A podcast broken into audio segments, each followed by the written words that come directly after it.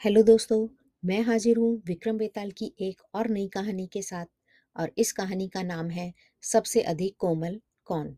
तो चलिए कहानी शुरू करते हैं। अंग देश के एक गाँव में एक ब्राह्मण अपनी पत्नी के साथ रहा करता था। उसके तीन बेटे थे और तीनों बेटे बहुत ही कोमल थे। ब्राह्मण ने अपने बेटों को बुलाया और कहा, हमारे तालाब के लिए एक कछुए की ज़रूरत है। तुम तीनों कल समुद्र के पास जाकर समुद्र में से एक कछुआ पकड़कर लेकर आओ। तीनों ने हाँ कर दी और तीनों अपने माँ बाप का आशीर्वाद लेकर उस समुद्र की ओर चल पड़े। वहाँ पर उन्हें एक कछुआ दिखाई दिया, लेकिन तीनों ने उसे उठाने से मना कर दिया। उसमें से सबसे बड़ा भाई बोला, मैं इसे नहीं उठा पाऊँगा, यह बहुत भारी है। दूसरे नंबर के भाई ने कहा मैं भी इसे नहीं उठा पाऊँगा। मुझे भी इसमें से बहुत गंदी बदबू आ रही है। तीसरे नंबर के भाई ने कहा कि मैं इसे नहीं उठा सकता। मैं बहुत कोमल हूँ। तीनों में झगड़ा शुरू हो गया और तीनों में से कोई भी कछुआ उठाने के लिए तैयार नहीं था। तब वह तीनों राजा के दरबार में पहुँचे और राजा को यह सब बात बताई। राजा ने कहा, यह तो पहली बार हुआ है कि अपने माँ बाप के लिए कोई भी कार्य करने के लिए तैयार नहीं है। यह बोलकर राजा ने तीनों को कहा कि मैं आपके लिए कुछ करता हूँ।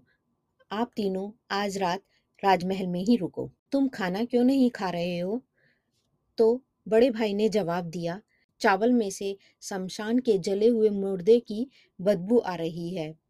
राजा ने इस बात का पता लगाया तो पता चला कि वह चावल शमशान के पास के खेत से लाए गए थे। यह देखकर राजा बहुत खुश हुआ। सभी लोग खाना खाकर शाम को संगीत सुनने के लिए बैठ गए। तब दूसरे नंबर के भाई ने राजा से निवेदन किया कि वो मृदंग बजाना चाहता है।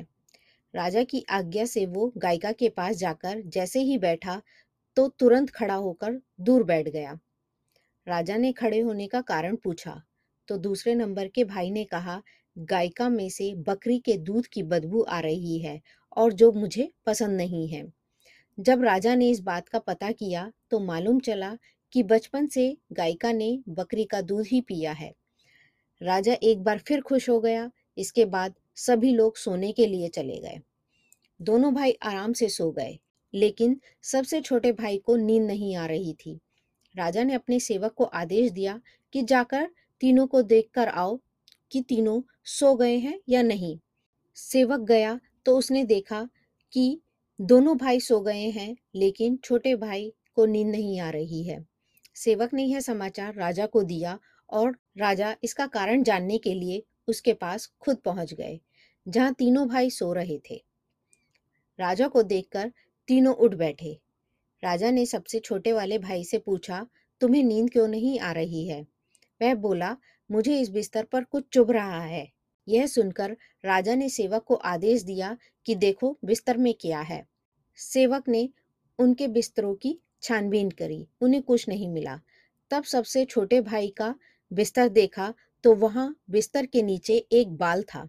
सबसे छोटे भाई ने अपना कुर्ता उतारा। सबने देखा कि उस बाल का निशान उसकी पीठ पर बना हुआ है। यह देखकर राजा हैरान हो गया और खुश भी हुआ। दूसरे दिन राजा ने न्याय के लिए तीनों को बुलाया। उसने सबसे छोटे वाले को इनाम दिया। राजा ने कहा, आप तीनों में एक अलग अलग खूबी है और मैं आप तीनों से बहुत खुश हूँ। मैं अपने सैनिकों को भेजकर कछुआ आपके घर भिजवा दूँगा इतना कहकर बेताल ने विक्रम से पूछा, बताओ, तीनों भाई में सबसे अधिक कोमल कौन था तब राजा विक्रम ने उत्तर दिया कि सबसे छोटा भाई सबसे अधिक कोमल था। दोनों बड़े भाई शायद अपने कोमल होने का दिखावा कर सकते हैं। लेकिन सबसे छोटा भाई इतना कोमल था कि राजा ने खुद देखा कि बिस्तर के नीचे एक बाल की वजह से उसकी कमर पर निशान बन गया।